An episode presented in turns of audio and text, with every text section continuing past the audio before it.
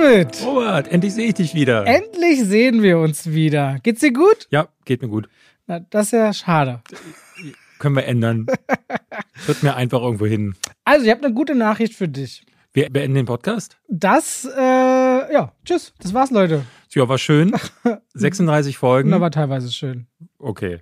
Zwischen den Aufnahmen. Hast du auch eine schlechte Nachricht für mich? Ich habe eine gute Nachricht für dich. Die Leute gehen ins Kino in Deutschland. Mhm. Ja? James Bond, den neuen Film Keine Zeit zu sterben, haben fast 2 Millionen Leute am Startwochenende angeschaut, was genau genommen 124% Steigerung gegenüber dem Zweitplatzierten in diesem Jahr ist. Das war nämlich Fast and Furious 9. Aber es ist der erfolgreichste Kinostart seit Beginn 2020 und es ist ja erstmal eine schöne Sache, dass die Leute ins Kino gehen. Ja, wobei uns auch Leute schreiben, dass sie deswegen nicht mehr in Dune gehen können. Ne? Du hast mir auch einen Screenshot geschickt und ich habe auch solche Sachen bekommen, wo Leute gemeint haben, oh Mann, Dune wurde von James Bond aus dem großen Saal vertrieben und jetzt müsste ich den auf so einer mickrigen Leinwand gucken, das möchte ich nicht. Aber es existiert ja zumindest noch die Möglichkeit, ihn zu sehen. Meine Frau guckt ihn heute übrigens auch zum zweiten Mal, auch auf einer kleineren Leinwand. Aber unterm Strich, man hat ja auch 2 Wochen Zeit. Also klar, es ist nicht schön, aber lieber gehen mehr Leute ins Kino insgesamt und müssen sich darüber ärgern, welchen Film sie jetzt wie gucken, als wenn sie gar nicht gehen. Und das finde ich viel besser. Aber um nochmal auf James Bond kurz zurückzukommen, kriegst du eigentlich alle 6 James Bond-Darsteller zusammen? George Lazenby, Timothy Dalton, Sean Connery, Daniel Craig, nicht Craig. Dann haben wir Roger Moore und wir haben Pierce Brosnan. Das ist richtig. Ja. Und einer davon hat ja nur einen Film gemacht. Das weiß jetzt dementsprechend wahrscheinlich auch. Film. Genau, George Lazenby. In Her Majesty's Secret Service. Ja, das ist richtig. Im Geheimdienst ihrer Majestät ist der Deutsche von 1969. Und da fragte ich mich natürlich, warum hat denn der, vor allem vorher hat Sean Connery 5 Filme gemacht, danach macht Sean Connery einen, dann kommt George Lazenby dazwischen. Weil Sean Connery hatte irgendwie keinen Bock mehr zwischendrin? Fragst du dich gerade selber, du weißt es nicht. Irgendwie war es so, Sean Connery wollte nicht mehr, dann haben sie sich George Lazenby gekrallt. Das gilt als einer der besten Bonds in der Reihe. Ich habe den nie gesehen. Und dann, George Lazenby hat das wohl ganz gut gemacht, aber das Einspielergebnis war wohl nicht so gut. Und dann hat Sean Connery gesagt, okay, ich mach's doch wieder. Okay, alles falsch. Okay, scheiße. Aber ich habe mich nämlich auch gefragt, warum kommt denn da einer genau einmal vor? Und da wollte ich ein bisschen kurz dahinter. Und zwar, damals, Sean Connery wurde tatsächlich ein bisschen älter und man wollte den nächsten suchen. So wie es in der Bond-Welt ja auch Tradition ist. Und die Produzenten George Lazenby oder Lazenby, ich würde Lazenby, glaube ich, hätte ich gedacht, wurde ausgesprochen. Australisches Model ist den Produzenten damals in einem Schokoladenwerbespot wohl aufgefallen und daraufhin haben sie gesagt, komm mal zum Casting und haben den halt besetzt. Und in der Tat war das jetzt kein großer Flop an der Kasse, alle wollten an ihm festhalten, aber die Stimmung am Set unter anderem war schon wahnsinnig schlecht. So gibt es zum Beispiel Anekdoten, dass der Regisseur Peter Hunt damals wohl meinte, als es um die Gefährlichkeit von einem Stunt ging, ach naja, wenn er jetzt stirbt beim Stunt, auch egal, hat ja noch keiner gesehen, können wir alles normal drehen. Ob das wirklich passiert ist, sei mal dahingestellt. Aber er, und das ist auch schnell durch die Branche geeilt, galt wohl hinter der Kamera als relativ schwierig. Ihm sei wohl relativ schnell zu Kopf gestiegen, er sei jetzt ein Bond und damit würde er ein großer Name und so weiter und so fort. Weißt ja, wie es ist, wenn man als hard to work with gilt, dann kriegt man auch schwierig Jobangebote. Aber grundsätzlich wollte man an ihm trotzdem festhalten. Nur dann kam sein Agent, wirklich Mr. Schlau, dem wird er bis heute wahrscheinlich auf die Fresse hauen wollen und meinte, weil George Lazenby hatte ein Vertragsangebot über 6 Bond-Filme. Da hat gesagt, du guck mal, Ende 60er, die Hippie-Bewegung, die ist gerade ganz weit am Kommen. Sowas wie Agenten und Gewalt, das ist durch thematisch. Das kommt im Film, das wird nichts mehr. Es geht jetzt mehr so um Liebe und Dramen oder vielleicht noch Western. Und dann wollte George Lazenby unbedingt wie Clint Eastwood so nach Italien und so Western drehen, 500.000 pro Film machen, war der Meinung, er lässt einen Haufen Kohle liegen, wenn er Bond macht. Gesagt, scheiße, ich steige jetzt hier aus, das wird eh nichts, Bond ist tot. Wird keiner mehr sehen wollen, lass ich bleiben. Deswegen haben sie dann Sean Connery noch einmal geholt, weil sie jemanden brauchten. Und noch bis heute sagt George Lazenby, das ist so seine größte Fehlentscheidung seines Lebens. Die einzige, wo man das Gefühl hat, also das ist so eine, so eine Make-it-or-break-it-Entscheidung, oder? Also, weil ich erinnere mich nicht, jemals einen weiteren George Lazenby-Film der muss wohl eine Zeit lang irgendwie in Tokio oder so noch merkwürdig, also im asiatischen Raum kleine Streifen gemacht zu haben. Aber der auf jeden Fall muss so ein Mix aus Arroganz gewesen sein, gleichzeitig Geldgier und einem sehr schlechten Agenten, der also wirklich auf 3 Ebenen ihm wahrscheinlich eine Top-Karriere versaut hat. Weil sind wir mal ehrlich, alle anderen Bond-Darsteller sind ja mehr oder weniger entweder Weltstars geworden oder zumindest zu Ruhm und Reichtum gelangt oder was auch immer. Was er auch immer wollte, er hätte es wahrscheinlich mit Bond bekommen. So sollte es dann aber nicht sein. Und das war mein kleines Trivia zum Anfang, weil ich mich gefragt habe, warum war denn da einer nur einmal dabei? Und damit herzlich willkommen Zu zwei wie Pech und Schwafel. Und heute mal, weil ihr euch immer so wahnsinnig auf die Werbung, glaube ich, freut, fangen wir direkt an. Rein in unsere erste Oktoberfolge. Mhm. Und was macht man im Oktober? Man friert meistens. Man friert, man geht Pilze sammeln noch. Oh ja, stimmt, bei dir gibt es ja wahnsinnig viele Pilze. Ich gehe immer wieder, ja. Also normalerweise früher als Kind hat man immer so Maronen im August, Anfang September, aber das zieht sich ja aufgrund tatsächlich immer milderer Winter inzwischen bis in den Oktober rein. Mhm. Da gibt es immer wieder neue Phasen und es fängt an herbstlich so zu riechen abends. Die Luft wird so ein bisschen eisiger. Ja. Und ich merke das jetzt, weil es ist ja durch den Hund das erste Mal, dass ich jeden Tag durch den Wald gehe. Ich sehe mein Leben lang das erste Mal so die Vegetation eines Waldes sich verändern. Tag für Tag. Und das Laub fängt an, sich zu färben. Und meine Frau, entschuldige, dass ich gerade so rede, ist ja seit Jahr und Tag ein enormer Halloween-Fan. Das ist ja ihr Lieblingsfestival. Sie hat immer sich tolle Kostüme, Gesichter geschminkt und freut sich jedes Jahr darauf. Macht sie denn dieses Jahr ihre Party eigentlich? Na, wieder nicht, weil seit wir ins Haus gezogen sind, hat sie gesagt, die große Party sollte letztes Jahr sein. 50 Leute, Catering, wir hatten eine Wahrsagerin gebucht, alles. Und dann Corona und dann ging es nicht. Und jetzt ist wieder ganz traurig, ist sie so gefühlt von dann gezogen und gesagt, ach man, mit den Inzidenzen und 2G und 3G und irgendwie fühlt sich's noch nicht richtig an und wirklich ganz schweren Herzens. Macht sich dieses Jahr wieder nicht. Fängt jetzt aber an, weil wir durchs Haus endlich mal einen Vorgarten haben. Weil letztes Jahr haben die Kinder noch geklingelt und wir haben einfach nicht aufgemacht. Wir haben sie durch die Klingelanlage gesehen. Nee, weil sie war so traurig, sie konnte nicht. Anderen noch, sie war einfach super traurig an dem Tag, also haben wir so getan, als wäre die Mann zu Hause. Aber dieses Jahr fängt sie an, den Vorgarten zu dekorieren, kauft gerade so Skelette, die kommen so auf Stühle und macht überall so Kürbisse, die sie schnitzt und Halloween-Ketten.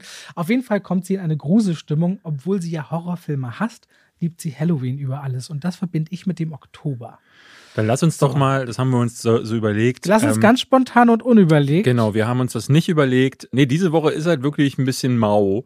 Wir haben beide nicht viel gesehen und haben uns gedacht, lass uns gar nicht erst irgendwie mit irgendwelchen News oder so befüllen oder irgendeinen Quatsch machen, sondern lass uns doch mal da über Horrorfilme reden. Das haben wir in der Fülle noch nie gemacht. Wir haben auch noch nie hier über einen Genre gesprochen. Aber wenn wir über Halloween sprechen, dann können wir doch einfach mal durchgehen.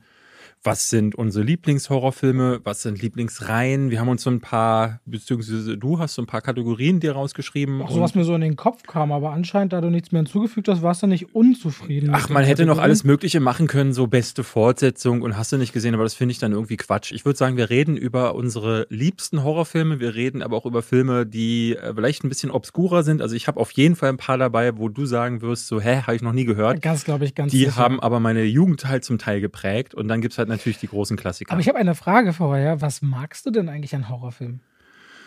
Das ist unterschiedlich, muss ich tatsächlich sagen, weil es gibt ja so viele unterschiedliche Genres im Horrorkino. Manchmal finde ich sogar, dass das stark verschwimmt. Also ich kann zum Beispiel nicht klar sagen, ich hatte jetzt natürlich auch mal so, um meine eigene Liste nochmal gegenzuchecken, habe ich dann geschaut, was gilt denn so als Horror? Also was liest man denn da? Und da hast du dann so Sachen wie Das Schweigen der Lämmer zum Beispiel oder wie Predator zum Beispiel, wo ich tatsächlich sagen würde, da verschwimmen die Grenzen für mich. Ja. Wo ich das gar nicht mehr so genau sagen kann, ist das jetzt noch Horror? Aber insgesamt mag ich am Horror einfach so ein bisschen diese Grenzerfahrung. Ich mag, dass da eben auch Themen besprochen werden, weil im normalen Blockbuster-Kino, ne, da muss am Ende alles gut enden, dem Helden passiert sowieso nichts und ich finde bei Horrorfilmen mit am schönsten, dass ich nie so richtig weiß, zumindest bei den guten Filmen, wie endet das jetzt hier?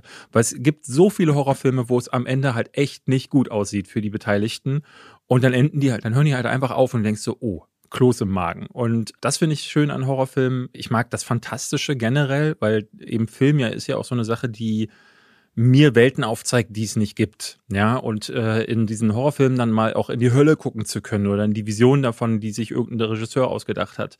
Oder ins Weltall und da den Horror zu erleben. Das finde ich einfach, das macht für mich Kino aus. Das ist eine schöne Antwort. Ich finde auch gerade, was du interessanterweise nicht so weit ausgeführt hast, ist diese Grenzerfahrung. Ich mag wirklich diesen Thrill. Ich bin ja zum Beispiel ein totaler Schisser bei Achterbahn. Ja. Also das ist überhaupt nicht meins. Ich glaube, du bist richtig groß darin, ne? Du bist so Colossus und Desert Race und so. Also Desert Race zum Beispiel ist so eine Achterbahn, da sitzt du so, wenn du total gesichert bist, dann ist cool. Im Heidepark. Aber Colossus, da hebst du ja dann so ab und bist über allem, nee, da kickt bei mir Höhenangst und alles. Mhm. Und du bist ja, glaube ich, großer Fan davon. Ich kann das nicht, aber Horror ist für mich im Kinositz so eine sehr abgesicherte Nummer und da kann ich mich dem voll hingeben und ich mag wirklich sehr dieses Schaurige und dass mich das immer auch so auch der Moment, aus einem Horrorfilm rauszugehen und dann ist es draußen wieder hell. Aber da, hätte ich auch eine Frage, weil ich finde, bei mir hat sich die Seherfahrung verändert. Ich finde so, je älter man als Erwachsener wird, umso mehr kicken auch Ängste rein. Also meine Höhenangst ist zum Beispiel extrem geworden in den letzten 10 Jahren. Ich hatte schon immer leichte Höhenangst, aber ich bin trotzdem auf den Freefall Tower zum Beispiel gegangen. Ernsthaft? Das würde ich nie tun. Ja, und bin dann zum Beispiel vom Park-Inn-Hotel hier am Alexanderplatz, da kann man sich so runterfallen lassen. Bist du runtergelaufen? Nee, runtergefallen.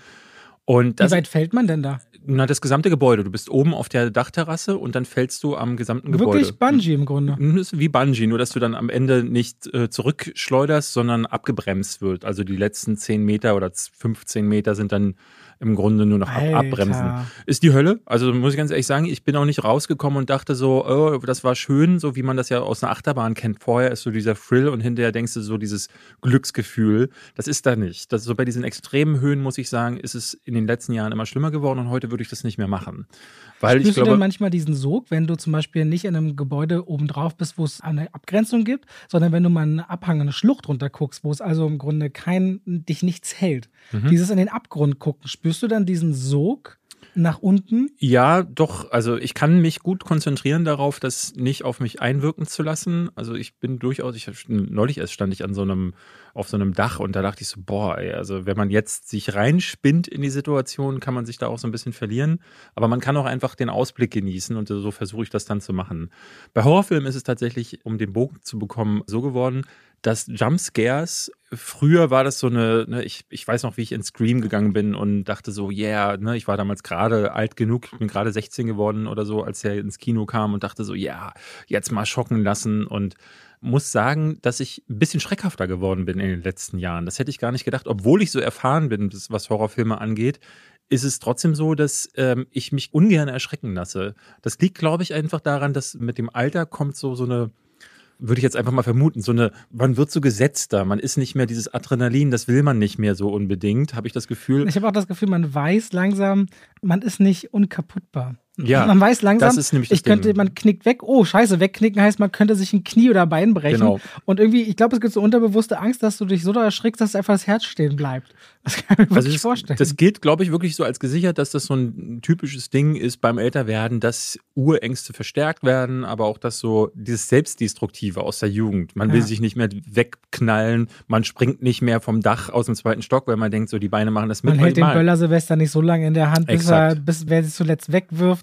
Ja, genau. Leider bist du sowas auch als gut Jugendlicher getan. Und das hat so ein bisschen die Erfahrung beim Horrorfilme gucken verändert, aber dennoch, ich gucke die jetzt schon so lange und so gerne, dass ich natürlich bei vielen Horrorfilmen auch oft da sitze und denke, also letztens erst Conjuring 3 zum Beispiel war so ein Ding, wo ich dann denke, meine Fresse, den hätte ich ja schreiben können, ich hätte die Geschichte von Conjuring 3 vorschreiben können, ohne im Kino gewesen zu sein oder zumindest die Jumpscare-Momente. Wollen wir mal zu einzelnen Kategorien kommen? Weil gerade, ich glaube, vor Halloween Leute auch immer so eine Gruselstimmung bekommen. Und dann gibt es ja eben zum Beispiel Horrorfilme, die kann man in großer Gruppe gucken, wo auch die Schreckhaften was zu sehen haben, so Teen-Horror. Aber das geht ja hin bis zu martialischem Splatter oder Sachen, die dir so arg im Kopf bleiben, dass man die nie vergisst. Ich hatte jetzt erstes vorgeschlagen, mal so Horrorfilme unserer Kindheit und Jugend. Also für mich sind das quasi so die 2, 3 Horrorfilme, mit denen man so den Erstkontakt hatte als Kinder oder Jugendliche. Die müssen nicht unbedingt gut sein, aber die erste Berührung zum Horrorgenre. Und da gibt es ja immer wieder Beispiele, an die erinnert man sich ganz explizit. Willst du da anfangen? Ne, ich habe tatsächlich überlegt, was war denn so der erste Kontakt mit Horror? Und ich glaube, wenn ich mich ganz weit zurück entsinne, dann sind das immer so Bilder, die ich aufgeschnappt habe beim Vorbeilaufen, wenn meine Eltern was gesehen haben und ich bin nachts nochmal aufgestanden und so. Und das waren dann oft Sachen, die mich schwer erschreckt haben. Ich glaube, dass die ersten Male, dass ich mich mit Horror dann selber, deswegen, das sind die Filme, die ich jetzt drauf habe, das sind die ersten Filme gewesen. Und es war so ein Film. Mit Tim Curry. Genau, dieser Zweiteiler aus dem Fernsehen war der erste Horrorfilm, an den ich mich entsinne, wo ich dachte so, ja, den gucke ich jetzt bewusst und bin total schockiert. Ich war so ein Schisser damals, dass ich mir das Buch zum Geburtstag gewünscht habe, um erstmal lesen zu können, was passiert, damit mich der Film nicht zu sehr erschreckt. Ich habe das Buch nie gelesen, mir wurde nur erzählt, sag mal, dann unten in der Kanalisation, ist es eigentlich wirklich im Buch so, dass sie irgendwie noch mit allen schläft? Nein. Oh Gott. Weißt du nicht mehr, ne? Das ist so lange her. Wurde mir irgendwie erzählt, nicht so, das kann irgendwie passen. Das war Ende der 80er, dass ich das Buch gelesen habe. Okay, hätte sein können, dass du sagst, du kennst die Story genau. Nee, aber das wüsste ich nicht. Also, nee, das glaube ich nicht.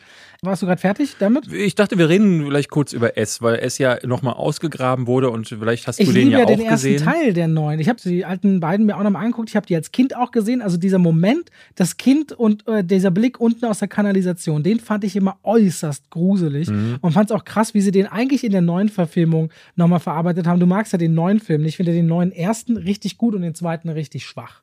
Also eine riesen Diskrepanz. Aber es war damals, um kurz über den neuen zu reden, so krass zu sehen, wie Millionen Zuschauer in Deutschland ins Kino sind und mit roten Luftballons in die Kinos gegangen sind.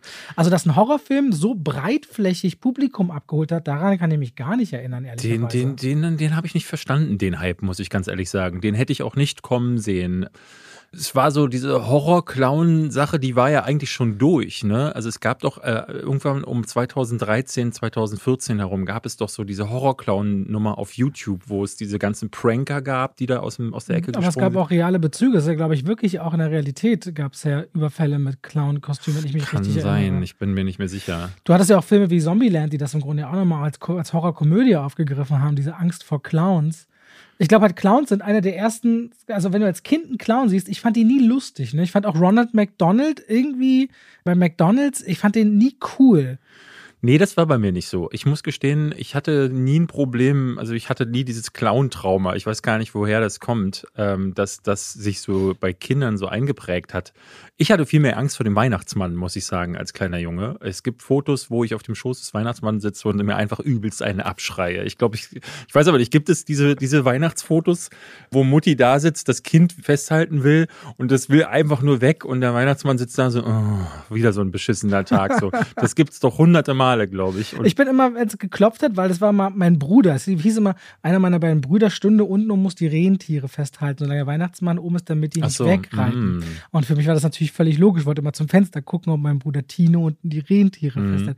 Und dann hast du deine Stimme nicht erkannt? Und dann, nee, da schaltest du als Kind Übersprungshandlung. Ja. Wenn es auf einmal dieses an der Tür macht, dieses ganz fiese Klopfen. Ich bin sofort weggerannt unter die Bettdecke und musste rausgezerrt werden und dann für immer gehofft, ey, wenn ich irgendwas Schlimmes gemacht habe, der sieht doch alles und so, ich habe doch bestimmt was Schlimmes gemacht und dann kriege ich gar keine Gedanken. Ich habe immer super viele Geschenke gekriegt, tatsächlich. Ja, wir waren arm, ich hatte nicht viel Geschenke bekommen. Nein, wir waren auch immer arm, aber Weihnachten viel, das ist ja auch immer der Vorteil, so mit geschiedenen Eltern, du kriegst mehr zu Weihnachten wenigstens.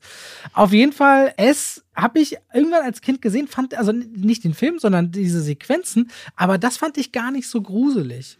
Weißt du, was bei mir ein Moment war, wo ich richtig Angst hatte? Und zwar, weil ich eben zwei größere Brüder habe, haben die mir wahnsinnig früh, ich muss 7 gewesen sein, ich weiß nicht welcher Teil, aber eine Szene gezeigt mit Freddy Krüger, der, da steht ein Junge, erinnere ich mich noch, unter der Dusche in der Highschool und ist dann wie angekettet. Der ist wie festgebunden, glaube ich, in einer Dusche. Und dann kommt dieses 1, 2, Freddy kommt vorbei. Und das hat mein Leben lang, hatte ich so Angst vor diesem narbengesichtigen Mann und mit diesen Rasierklingenhänden, wie dann Menschen zerschnitten werden. Und ich hatte so Schiss einzuschlafen, weil wenn ich einschlafe, kommt der vielleicht und bringt mich um. Das war eine der allerschlimmsten ersten Begegnungen mit Horror. Und da habe ich auch verstanden, es gibt so ikonische Figuren anscheinend, weil dann meint doch jemand Jason und ich bin ja mit Michael Myers erst viel später, aber mit 7 irgendwann begegnet mir das erste Mal Freddy Krüger und ich hatte richtig, richtig Angst vor diesem Mann. Dessen Geschichte, wie war das nochmal? Der ist verbrannt, weil wie war das in der Elm Street? Der war Hausmeister, hat sich an den Kindern vergriffen oder gemordet, ich weiß es ehrlich gesagt nicht, eins von beidem. Und dann haben die Eltern ihn verbrannt und deswegen ist er dann zum mordenden Killer geworden. Da gibt es, glaube ich, auch nicht viel mehr dahinter. War tatsächlich auch eine frühe Begegnung bei mir. Ich muss gestehen, ich glaube, ich habe den allerersten, es gab damals um die 90er herum, gab es auf RTL nachts immer die Horrornacht mit Elvira. Kennst du Elvira noch? Elvira? Das ist klingt wie so Hustenbonbons. Ja, nee. Es ist so ein bisschen, Elvira ist so, musst du mal googeln, das Bild wird dir auf jeden Fall bekannt vorkommen, auch wenn du den Namen vielleicht noch nicht gehört hast. In den USA war das früher, gab es ja sowas wie die Creepshow, es gab so Sachen wie den Crypt Keeper, also dieses Geschichten aus der Gruft, was auch nach Deutschland gekommen ist. Und Elvira war eine Show, wo eine Dame in Verkleidung, genau, das ist Elvira. Ja, könnt ihr ja zu Hause auch mal gucken. die hat dann Filme vorgestellt in der Horrornacht und die hat dann immer so einen Horrorfilm und hat dann mal so, heute Nacht wird es besonders gruselig, denn wir zeigen euch. Und einer dieser Filme war dann, ich habe dann immer versucht, so Reimen zu gucken, oftmals habe ich mir in die Hose gemacht. Ich habe letztes Jahr erst einen Film wiedergefunden, den ich nie gefunden habe. Das lief auch bei Elvira, da geht's um ein Motorrad, das Leute umbringt, ein Vampirmotorrad. Das ist irgendein britischer Low-Budget-Film. Was macht das Motorrad zu einem Vampir? Das weiß ich ehrlich gesagt gar nicht, aber das fängt dann an mit das den Rädern, die Leute... Das Schrottplatz oder so, das lag auf dem Schrottplatz? Nee, der Teufel ist in den Motorblock gefahren und dann fängt das an mit den Rädern zum Beispiel Leute zu zerfräsen so. Und da habe ich mich als Kind wirklich unter der Bettdecke verkrochen. Und den habe ich kann den Titel nicht mehr nennen, habe den letztes Jahr aber irgendwo auf YouTube gab's den dann, fand ich total witzig. Und Nightmare on Elm Street 1 habe ich da gesehen. Und diese Szene, wo Johnny Depp nach unten gezogen wird im Bett und dann diese riesige Blutfontäne rauskommt. Es ist ja so genial bei vielen Horrorfilmen, dass sie nichts zeigen und der Rest passiert in deinem Kopf. Ne? Es gibt ja legendäre Szenen, ne? Und das müssen nicht mal nur Horrorfilme sein, wie zum Beispiel die What's-in-the-Box-Szene aus Seven. Aber ich habe immer gedacht, was hat der wohl mit Johnny Depp da unten gemacht? Kennst du diese Szene? Nein. Johnny Depp in seiner allerersten Rolle im ersten Elm Street liegt auf dem Wasserbett. Plötzlich kommt die Hand von Freddy und zieht ihn quasi in das Wasserbett. Und dann siehst du eine riesige Blutfontäne, die sich über die Decke dann streckt. Und boah, dachte ich so, alter Schwede, ist das gruselig. Und später gibt es dann eine Szene, wo eine junge Dame von einem unsichtbaren Freddy aufgeschlitzt wird. Und du siehst dann auf ihrer Haut, siehst du, wie die Messer sich reingeritzt haben. Und ich dachte so, Alter, als Kind war das way too much. Und später wurde die Reihe dann immer campier. Ich muss sagen, der vierte Teil war dann einer, den ich als nächstes gesehen habe. Und ist bis heute einer meiner Lieblingsteile. Der ist dann von Renny Harlan gemacht worden und hatte dann schon Karate und Freddy, der auf einer Pizza ein Gesicht war. Und eine Frau hat sich in eine riesige Kakerlake verwandelt und so. Dann wurde es plötzlich genau dieser Trash. Kafka. Naja, Kafkaesk. Das war so der MTV, wurde dann so zu einem MTV-Ding. Ich hatte ein Video gemacht, deswegen hast du es gehört, so eine Geschichte, wo mein einer Bruder mich bei der weiße Hai, ne, der kam mir angekraucht und als der weiße Hai nach oben springt, kam er so, Wah! Und ich habe als Kind geheult und ihn treten wollen und hinterher, da war ich so 6 und ich glaube, das war das erste Mal, ich würde sagen, der weiße Hai ist jetzt kein Horrorfilm. Dieser kurze Moment, das war für mich auch so, wo ich dachte, oh mein Gott, das fällt mir gerade dazu ein. Ich will zu einem anderen Film kommen, da war ich eigentlich viel älter, aber was Horrorfilme der Jugend angeht, weil ich habe ihn, glaube ich, zum richtigen Zeitpunkt erwischt, ich muss 13 gewesen sein, da habe ich Blair Witch Project das erste Mal gesehen, noch nicht im Kino, sondern mit Freunden zusammen, 7. Klasse würde ich sagen, verabredet, 2 Mädchen, 2 Jungs, so, wo du ja auch nie weißt, geht da heute was, Horrorfilm, guck mal, sich ankuscheln und so. So ist das Hallo, wenn man 12, 13 ist. Sag nicht, dass es bei dir nicht so vielleicht war. Nee, war es bei mir nicht. Okay, na gut. Ich bin in der Zeit immer alleine ins Kino gegangen. Ich war nicht im Kino. Ach so. Wir haben uns verabredet am Freitagabend, haben bei einer Freundin, wo die Eltern nicht da waren, an dem Wochenende das geguckt. Und damals, da wusstest du nicht, wir dachten wirklich, das ist, wie es am Anfang da steht, echtes gefundenes Filmmaterial. Und wie wir so als Jugendliche, so als 12-Jährige so da so, überleg mal und dann das und dann machst du dir auch gegenseitig richtig Angst. Wir hatten alle überhaupt total Schiss, in das nächste Zimmer zu gehen. Ich habe in dem Arbeitszimmer von dem Vater gepennt, auf so einer Matratze auf dem Boden und dann ging mir gegenüber ein Totenkopf von einem Reh über der Tür, wo drin das Alarmanlage leuchten so rot rauskam und alle 5 Sekunden blinkt es rot aus so einem Totenschädel heraus, kurz nachdem ich Blair Witch Project das erste Mal gesehen habe. Und der letzte Moment, wo dieses Mädchen in der Ecke steht und die Kamera dann runterfällt, das weiß ich noch, das hat mich im Horrorgenre so krass gekriegt, weil da hatte ich nochmal so richtig Angst, dass das echt sein könnte. Und das ist, glaube ich, der einzige Film, der meiner dummen Naivität mir das Gefühl gegeben hat, da draußen gibt es vielleicht wirklich doch noch sowas ganz, ganz so herumschlurfende Killer in Wäldern, die es irgendwie schaffen, dass wir uns verirren und so weiter und so fort. Ja, das fand ich äußerst, äußerst gruselig. Damals. Da merkt man so ein bisschen den Altersunterschied bei uns beiden. Da war ich ja schon fast 20 und wusste da schon von, ich habe damals schon die Cinema gelesen, die hier gerade neben mir liegt. Und da wurde da unter anderem darüber berichtet, dass das eben ein Film ist, der ja eine Webseite vorher online ging und so und wo das Ganze zu so einem Marketing-Ding wurde. Ich fand den aber natürlich auch großartig. Der kommt bei mir an anderer Stelle nochmal bei einem anderen Punkt, den wir haben. Ich würde mal zu dem Clown-Thema fast zurückkommen, weil es gibt eine Szene, die mich als Kind in einem anderen Horrorfilm total beeinflusst hat, nämlich Poltergeist von Tobe Hooper oder Tobe Hooper. Ich weiß es ehrlich gesagt gar nicht, wie er richtig ausgesprochen wird. Man munkelt ja, dass, und das glaube ich sogar ganz gerne, dass Tobe Hooper irgendwann am Set gefeuert wurde. Es wurde niemand berichtet. Und dann hat Steven Spielberg wohl den Rest des Films inszeniert. Weil Tobe Hooper ist der Typ, der vorher Chainsaw Massacre gemacht hat. Mhm. Und wenn du Poltergeist, der sehr nach Steven Spielberg aussieht, und den gegeneinander hältst, dann wird dir das ungefähr... Was heißt denn sehr nach Steven Spielberg aussehen? Allein schon, wo dieses Haus steht und dieses Gefühl, also ich habe, gerade am Anfang hast du total dieses Gefühl, dieses Vorstadtgefühl, Kinder kommen mit dem Fahrrad vorgefahren. Es ist wie in E.T. Und dann gibt es aber auch diese Effekte, klar hat auch Industrial Light and Magic gemacht, aber es sieht wirklich ein bisschen aus wie Indiana Jones 1, wenn dann später die Geister zu sehen sind.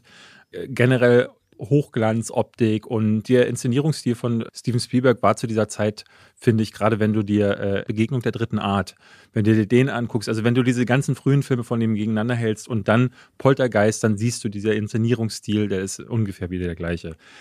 Nichtsdestotrotz, es gibt da diese Szene, da ist der kleine Junge in seinem Zimmer und der Baum draußen, da gibt es eine große Weide, die knallt immer wieder gegens Fenster und dann guckt er ans andere Ende seines Zimmers und sieht da diesen Clown, diese Clownspuppe, die da auf seinem Stuhl sitzt. Und irgendwann ist sie plötzlich weg und taucht dann unter seinem Bett auf. Und das ist, glaube ich, die Urangst, die jedes Kind irgendwann mal hat. Dass unter dem Bett was ist, dass im Schrank irgendwas ist. Und es gibt ja wahnsinnig viele Filme, die das irgendwann mal aufgegriffen haben. Ich glaube, welcher waren das? Der erste Insidious oder Conjuring, die auch so mit dunklen Schränken gespielt haben. Also, wir sind ja nicht die Ersten. Darf ich indiskret was fragen? Klar darfst du indiskret fragen. Wie ist das bei euch auf der Bettseite? Ist es immer so, wer schläft auf welcher Bettseite? Wenn das erste Mal das Bett da steht und dann bist du mit deiner Freundin, so wer schläft links, wer schläft rechts? Also bei uns ist das immer so ein Thema, wer will die Tür sehen, wer wird zuerst ermordet, wenn ein Mörder reinkäme? Wer schläft näher an der Tür, wer hat welchen Blick? So ist das ein Thema bei euch oder ist es völlig egal? So was habe ich gar nicht. Ich habe dieses Gespräch noch nie geführt irgendjemandem. Und ich musste ganz oft, zumindest früher waren immer so auf meinem Weg der diversen Gespräche dieser Art, war ganz oft ich immer an der Tür, wenn ein Mörder kommt, ist man als Erster, der dran glauben muss. Ich bin da tatsächlich abgehärtet oder was auch immer das bei mir ist, aber ich kann mir einen Horrorfilm angucken und danach ins Bett gehen. Siehst du nicht manchmal nachts, wenn du, also ich bin einer, ich muss nachts schon mein Leben lang, egal, im Alter wird es auch so sein, nachts einmal auf Toilette gehen muss. Weiß ich auch nicht warum, weil ich so viel abends trinke. Ja. Und wenn ich dann immer den Flur lang wabere, gibt es immer diesen Moment, wo ich mir einbilde im Kopf, ich sehe jetzt da eine Silhouette. Hast du das auch? Ich habe das natürlich auch, dass ich so denke, ich gucke, glaube ich, so als Check-up, gucke ich immer Richtung Wohnzimmer. Einfach steht da jemand. Also, glaube ich, das ist so dieses, uns Menschen ist das, glaube ich, einprogrammiert, auch auf Sicherheit zu gehen. Das hat, glaube ich, natürlich bestimmt mit den Bildern zu tun, die wir in unserem Leben eben durch die Horrorfilme gesehen haben. Ja. Aber es ist, glaube ich, einfach auch einprogrammiert. Und deswegen guckt jeder, glaube ich, der aufsteht nachts irgendwo hin oder hat so dieses ganz kurze Gefühl, meine Toilette spricht zum Beispiel mit mir. Wie? Der Toilettenkasten, der macht so ein ganz komisches Geräusch in manchen Situationen. Es ist super eklig. Und das manchmal, einmal saß ich auf Toilette und hatte das Gefühl, dass ich gehört hätte, wie das der Toilettenkasten gesagt hätte, David. Und ich dachte so, okay, what? Was jetzt los? Da muss ich auch erstmal schlucken, aber ich bin da sehr abgehärtet, muss ich sagen. Kannst du dich noch erinnern, dass ich in einer der ersten Folge darüber geredet habe, dass ich hatte es tatsächlich nicht mehr, weil ich damals darüber geredet habe, jetzt war wieder ein paar Monate Pause von der Schlafparalyse. Mhm. Dieses ultra gruselige, Leute, könnt ihr an der Stelle gerne nochmal googeln, wenn ihr so richtigen Horror erleben wollt. Du wolltest aber nochmal zu die Puppe. Du hattest gesagt, der Urangst des Kindes, wolltest du noch weiter? Im Grunde gibt es ja nicht viel mehr zu sagen, aber ich weiß noch, dass das eine der Szenen war, die mich dann natürlich auch mega schockiert haben, weil Tobe Hooper oder Spielberg, wer auch immer es dann von beiden war, spielt da perfekt mit Urängsten, mit dem, was wir Kinder alle kennen. Und das ist halt auch ein schöner Horrorbeitrag, wie ich finde. Ich generell die ersten zwei Poltergeist-Filme finde ich wirklich toll, weil sie eben auch für Teenager gedacht sind. Was ist denn der gruseligste Ort, wo du dir vorstellen könntest, bei absoluter Dunkelheit zu sein? Ich glaube im Wald. Wald? Mhm. Am Wochenende hatte ein Nachbar von mir Geburtstag. Oder im Weltall. Wir haben einen kurz, weil unser Haus steht ja quasi im Wald. So, wir haben eine kurze Möglichkeit, zu diesem Nachbarn zu gehen, 4 Minuten durch den Wald nachts zu laufen oder halt einen langen Weg, 8 Minuten Straße. Und dann sind wir mit Taschenlampe durch den Wald und das ist echt schon, es ist auch ein mega geiles Gefühl. Also es macht wirklich Spaß. Ich überlege zu Halloween, wenn wir dann nächstes Jahr mal feiern, wollen wir ja eigentlich so mit Kinder fragen aus der Nachbarschaft, ob die mit fluoreszierender Farbe im Wald die Bäume anfassen und ob wir dann Nachtwanderungen machen, halt so, wo du auch so Kinderhandabdrücke überall im Wald siehst. Bei euch ist es halt nicht ungefährlich, ne, mit den Wildschweinen, muss man sagen. Das würden wir natürlich erstens beim Jäger und so anmelden, nicht, dass wir über den Haufen geballert werden aus Versehen nachts. Und wenn du in so großer Gruppe gehst, da kommen keine Wildschweine zwischen. Ja. Wenn du zu 10, 15 Nachtwanderungen machst, da sind sie, also klar, man kann nicht immer alles ausschließen oder auch das Brieselanger Licht mal suchen. Ist ja diese ewige Legende von diesem Licht, was nachts durch Brieselang geht. Auf jeden Fall, noch schlimmer fände ich zum Beispiel offenes Wasser. Überleg mal, du bist auf, also im Dunkelheit und Wasser, das ist eine richtig schlimme Kombination, finde ich.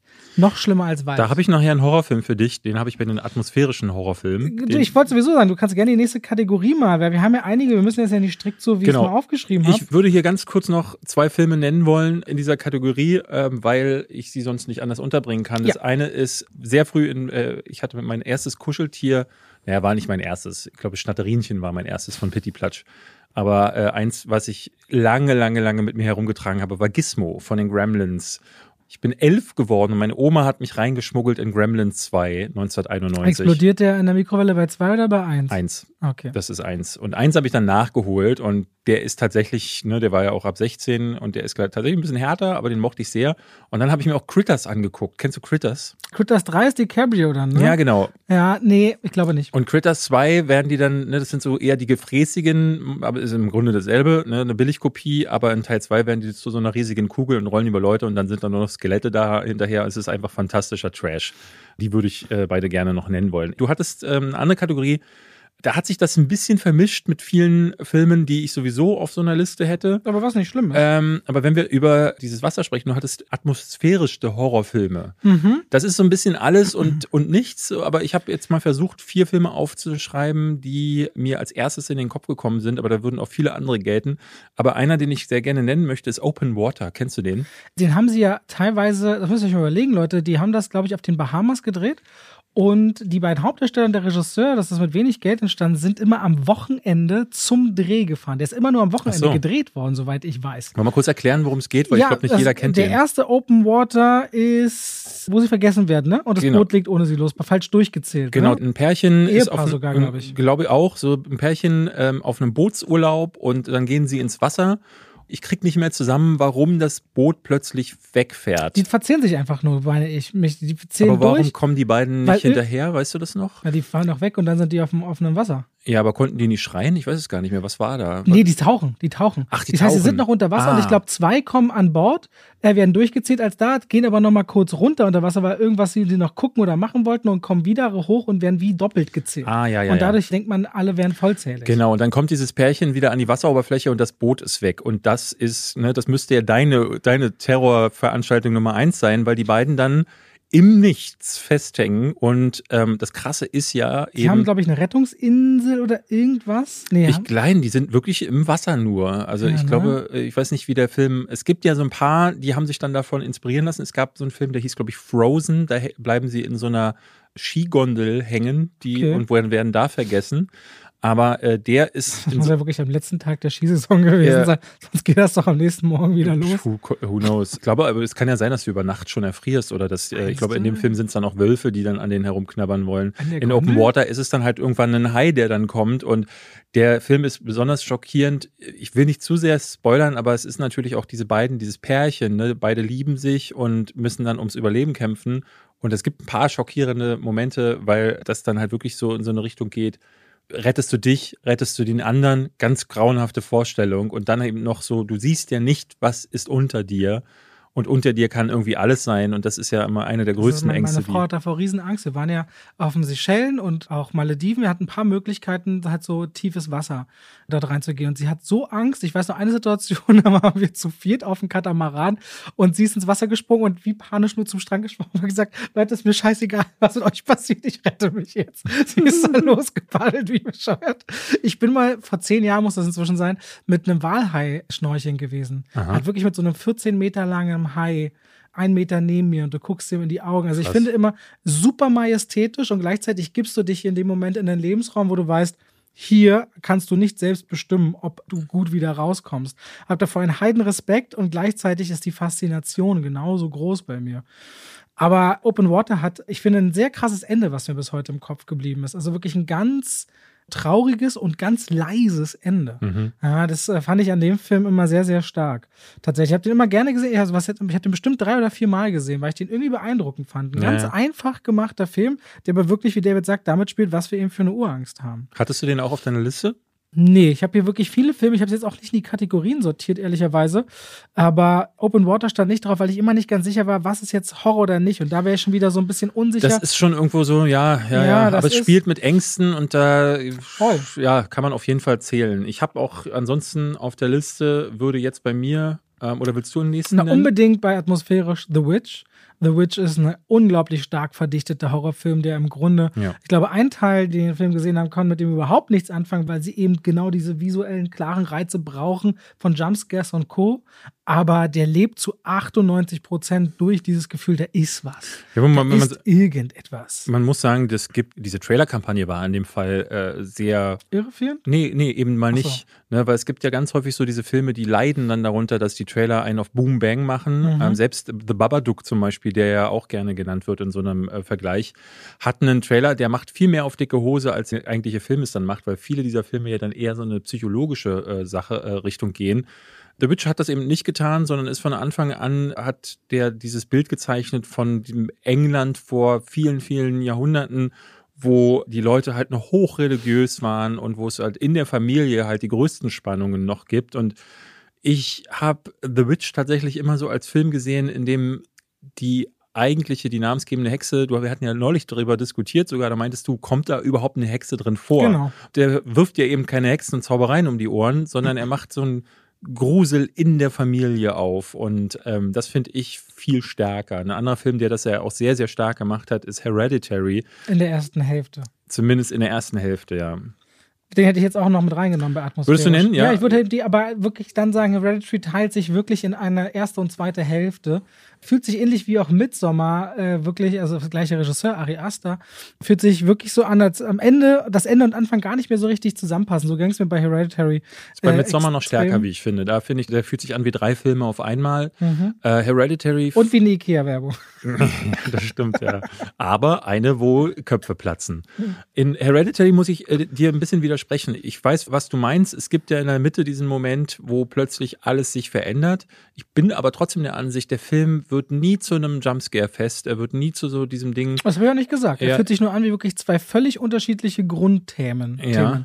Das eine ist ein Drama und ein Geheimnis in der Familie und die Offenbarung dieses... Das bleibt aber bis zum Ende, würde ich sagen. Ja, und diese Offenbarung dieses Geheimnisses oder was dahinter steckt, wird dann halt sehr... Da muss man mitgehen können. Ist das finde ich ein bisschen Das viel. Ende ist tatsächlich eins, wo ich auch sagen würde, so ist schade, dass er das Ende so braucht oder dass er das gewählt hat, aber ich finde es trotzdem gut genug, weil der Rest davor ist für mich einer der gigantischen Horrorfilme der letzten 20 Jahre. Ich hätte einen Film, ich weiß nicht, ob du Jacob's Ladder kennst. Nein. Der ist mit Tim Robbins. Tim Robbins spielt einen Vietnam-Veteranen, der im Krieg verletzt wird, dann nach Hause geschickt wird. Und zu Hause in New York hat er wahnsinnig furchtbare Visionen von der Hölle, aber auch so, egal wo er hingeht, er geht auf Partys und dann sieht er irgendwelche Fratzen und Dämonen und langsam scheint er den Verstand zu verlieren. Und Jacob's Ladder ist deswegen ein wirklich großartiges Beispiel für guten Horror, weil es auch erstmal eigentlich gar kein klassischer Horrorfilm ist, sondern es beginnt so als Kriegsdrama und geht dann auch sehr leise weiter und dann kommen so Schockmomente, die so völlig fremdartig wirken in dem Rest der Handlung, weil dann plötzlich ist er auf so einer Party, hat er eine Traumsequenz und weiß gar nicht, was ist, und am nächsten Tag ist wieder alles normal. Und das Ende, dass ich in dem Fall, ich weiß nicht, soll ich das spoilern oder nicht? Also ich finde ehrlich gesagt, man kann es. Ich finde, man hat auch bei Open Water war ich schon kurz davor, aber mach mal ruhig. Das Ende ist, dass ihr könnt ja jetzt dann springen für ein paar Sekunden, ich halte mich ganz kurz. Er ist tot, er ist gestorben in Vietnam. Also er wurde angeschossen, er ist verletzt worden und ist dann nach Hause gekommen und alles, was er dazwischen erlebt, den Film, den du erlebst, ist quasi der Übergang ins Totenreich. So die letzte Sekunde, wo man nochmal so viel exakt sieht. Und am Ende siehst du dann halt quasi, oh, sein Lebenslicht ist gerade erloschen. Und es gab ja wahnsinnig viele Filme, die das später aufgegriffen haben. Aber Jacob's Ladder ist meiner Ansicht nach der erste gewesen, der so ein Ding gezogen hat. Also so einen harten Twist in diese Richtung. wo du merkst, okay, der gesamte Film war gerade einfach nur erleben, und das ist sehr clever gemacht gewesen. Deswegen, und der Film hat auch diese ganze Zeit diese Stimmung von irgendwas ist, und es gibt nicht diese klare Bedrohung, ne? Es gibt nicht den Werwolf, der aus der Ecke springt, er ist nicht in ein Haus gezogen, wo die Wände klappern und so, und es gibt auch nicht irgendwie die Zombie-Invasion, sondern irgendwas ist, aber niemand weiß was, und dann ist es was ganz Irdisches quasi, dann ist es einfach nur, er stirbt, und was ja auch so eine Urangst von uns Menschen ist. Was passiert danach? Und das ist ein sehr, sehr cleverer Twist, wie ich finde. Den muss ich mir tatsächlich mal aufschreiben, zumal ich auch Tim Robbins richtig gerne sehe und das so schade finde, dass man ihn einfach in den letzten, weiß nicht, 10, 15 Jahren ja fast gar nicht mehr sieht auf der großen Leinwand. Ich weiß nicht, ob es dafür einen klaren Grund gibt, aber weiß ich auch gar ist nicht. Auf jeden Fall. Ist er noch mit Susan Sarandon zusammen? Ich glaube auch nicht, da bin ich immer gar nicht gut. Ich finde übrigens auch, bei atmosphärisch würde ich auch Get Out, glaube ich, mit reinbringen. Weil der Film, na, du bist nicht dafür. Nee, ist nicht so ein. Na, diese ganze Unstimmung, dass du die ganze Zeit merkst, hier ist doch irgendwas komisch, hier irgendwas. Ich finde, der Film arbeitet richtig gut, bestimmt die erste Stunde damit, dass man sich einfach sehr unwohl fühlt, ehe sich dann offenbart, was die Geschichte ist. Ich würde den schon zumindest mit reingeben, als, falls ihr Get Out noch nie gesehen habt, holt das auf jeden Fall nach. Das ist ein richtig, richtig starker, zumindest Psychothriller.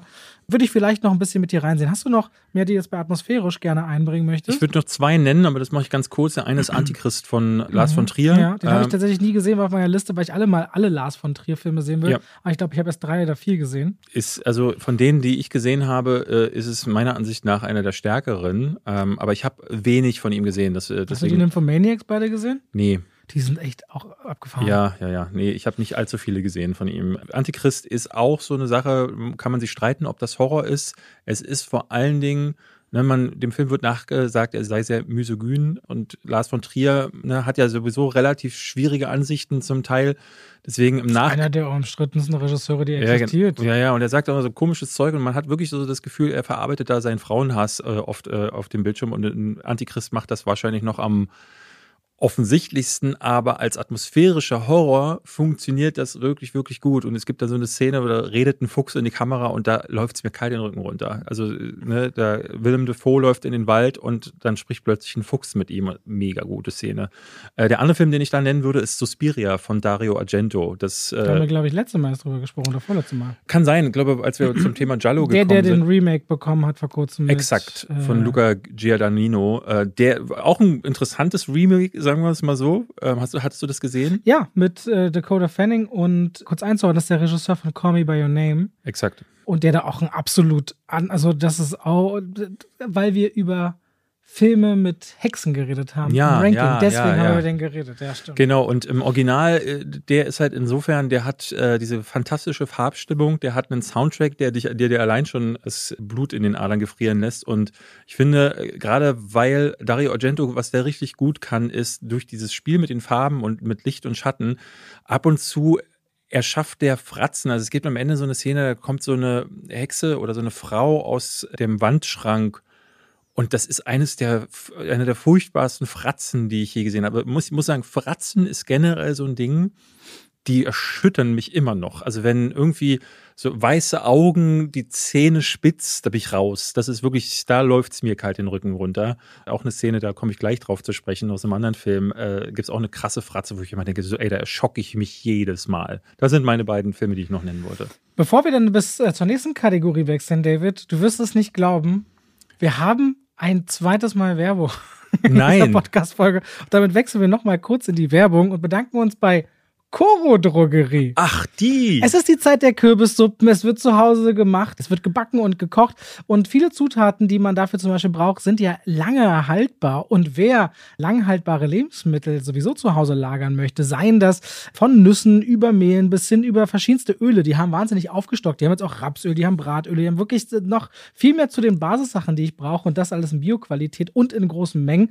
Das ist eben Koro, und damit müssen die Sachen nicht extra zum Einzelhandel, das ist nachhaltiger aufgrund der kurzen Transportwege, absolute Preistransparenz, und tatsächlich haben im Laufe der gesamten Podcast-Zeit mir sehr viele Leute geschrieben, dass sie Koro ausprobiert haben und dabei geblieben sind, weil sie das wirklich eine richtig gute Seite finden, und auch ich kann das nur bestätigen, es wird unglaublich viel von uns wöchentlich an verschiedensten Produkten von denen aufgebraucht, und ich bin jetzt gespannt auf neue Öle, kein Witz, weil es, ja, für dich klingt das so, du kochst manchmal ein bisschen weniger, aber zum Beispiel, das, was viele nicht wissen. Ein bisschen weniger ist auch sehr schön. So viele wissen zum Beispiel, ich entdecke mal Rapsöl, das ist nicht geschmacksneutral, aber Rapsöl hat zum Beispiel die beste Omega-3, Omega-6-Verteilung. Das ist super wichtig für die Ernährung, David, jetzt ohne Scheiß. Ja. Mag dir auch, glaube ich, wichtig sein. Auf jeden Fall, Koro hat wirklich tolle Produkte, sei es Snacks, sei es von vegetarisch, vegan bis hin zu Leuten, egal was ihr kocht, schaut da mal drauf. Die haben auch, wenn man zum Beispiel jetzt auch gerade die Zeit, man erntet im Garten, einmachen will, haben die auch Einmachgläser ganz viel zum selber einkochen. Also viele, viele Dinge, die David noch lernen kann, vielleicht von mir. Und wenn ihr euch entscheidet, bei Koro bestellen zu wollen, könnt ihr mit dem Code SCHWAFEL5, Schwafel als Wort und direkt dahinter die Ziffer 5, nochmal 5% zu dem eh schon sehr, sehr preiswerten Angebot dazu sparen. Und damit bedanken wir uns bei unserem Partner Koro. Danke an Koro. Wechseln zurück zur nächsten Kategorie. Ich hätte ja Lust auf, habe ich Teen Horror überhaupt aufgeschrieben? Nee, Teen Horror hast du nicht genannt. Ach so, schade. Eigentlich wollte ich auch über Teen Horror reden. Ja, mach. Da fällt mir bestimmt auch aus dem Stand was ein. Ja, es gibt so ein paar Filme, wo ich immer so dachte, gerade so in Schulzeiten, oh, die habe ich richtig gerne geguckt. Tierhorror hattest du auch geschrieben. Ich meine tatsächlich okay. Teen, okay. Ich meine so, wo man... Also sowas wie, ich weiß, was du letzten Sommer getan hast. Ich weiß, exakt, der Mann mit der Hakenhand. Ja. Ich weiß, was du letzten Sommer getan hast, aber ich würde jetzt zum Beispiel ganz klassisch... Nee, mach du mal. Fällt dir gerade einer ein, wo du sagst, was findest du jetzt... Ich bin kein Fan von Teen Horror gewesen. Ich selbst, der erste Scream ist nicht so meins, muss ich sagen. Ich habe damals aber wirklich versucht, alles zu gucken. Düstere Legenden, Faculty. Also düstere Legenden fand ich richtig toll. Fandst du gut, ja? Oh Gott, diese Geschichte auf dem, das ist ja ein ganz typisches Horrormotiv.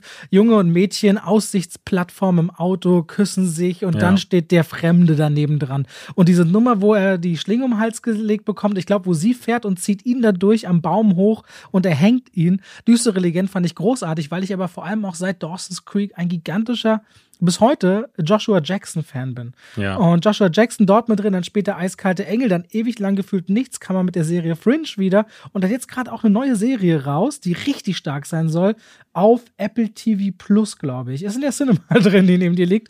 Muss ich mir gleich nochmal raussuchen. Auf jeden Fall düstere Legenden fand ich ein richtig spannendes Ding, weil ich auch so dachte, diese gruseligen Geschichten, weil sich als Kinder so am Lagerfeuer die Geschichten erzählen, war halt immer so ein Thema und das hat sich da wunderbar eingepasst. Ich mochte halt meistens an diesen Teen-Horror-Dingern nicht, dass sie eben genau dieses Mal nach Zahlen waren. Es gab am Anfang irgendwie diesen Kill oder irgendeine Situation, die dafür gesorgt hat, dass irgendein Killer oder Killerin oder irgendwas auch immer dann losgezogen ist und dann eine Gruppe von Teenagern auseinandergenommen hat. Gibt eigentlich nur eine einzige Reihe, aber die würde ich gerne bei den Horrorreihen nennen, die wir auch noch haben, nämlich Final Destination, da können wir dann nochmal drüber reden, die mir da gefallen hat.